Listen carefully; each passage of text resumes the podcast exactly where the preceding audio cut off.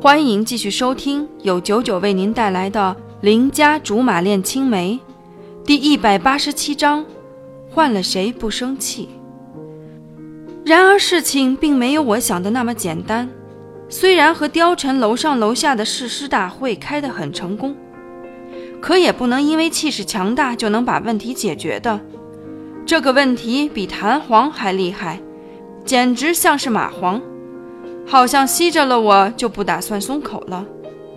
继那几张不太看得清楚脸面的照片曝光之后，当天夜里网上又更新了图库，虽然尺度还在和谐范围之内。可幕后黑手把我的正脸拍出来了，却擦边似的并未将男主角纳入镜头。一时间我有点慌了。起初是貂蝉半夜给我打的电话，然后就是关羽的慰问，后半夜就几乎没有合眼，一家家网站找门路去沟通。貂蝉和关羽估计花了很多功夫。到天蒙蒙亮的时候，那些照片终于被删掉了，犹如昙花一现。我还以为这样就没事了，哪里晓得正准备躺下眯一会儿，电话又响了。我可没想到董卓会给我打电话，难道我的事情他那么快就知道了？不该呀，他不是在外地工作吗？我可不想听他大清早跟我说什么痛心疾首之类的话，安慰的词语我已经听得太多了。喂，我累得上下眼皮直打架，连声音都萎靡不振。瞧瞧你干的好事儿！董卓在电话里有些抓狂。嘿，我就想不明白了，我到底又怎么着他了？最近各有各忙。貌似谁都没空搭理谁，好吧？这么说，我可就不乐意了。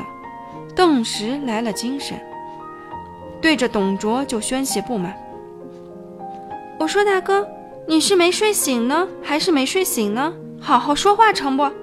别动不动就兴师问罪，我哪有那么多罪过让你问呢？”当然，董卓想来是因为做了明星而脾气见长，冲着我红不说。黑不说的来了一句：“你要作，我没话讲，可你也不用把我拉下水吧？我不就是那天晚上没顾上你吗？你有必要在背后使这些烂招吗？还口口声声希望我功成名就，我都怀疑你现在这样做是不是后悔当初帮我走上了这条路了？每一句都是我能听得懂的，我也不干了。”从被窝里爬起来，盘坐在床上，准备和他理论理论。董卓，你是表达能力有问题，还是你以为自己说的话全世界都必须心领神会？我他妈偏偏就听不懂了。要是你不收收你的烂脾气，迟早有你受的。到那个时候，你有什么事儿，我还真就后悔把你推进娱乐圈了。卜小吕。他在电话里面估计都气疯了。现在很多人巴结他，我看新闻里的程度，离指鹿为马也不远了。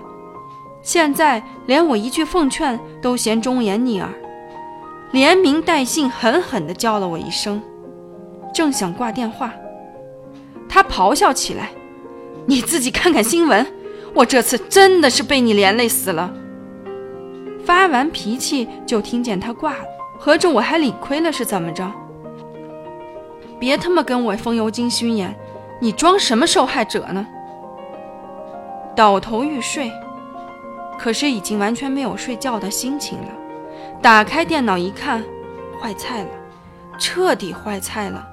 我的照片虽然刚被撤下来，可人家立马就更新了新的内容上去，董卓女友劈腿的标题。难怪他生气了，换了谁不生气呀？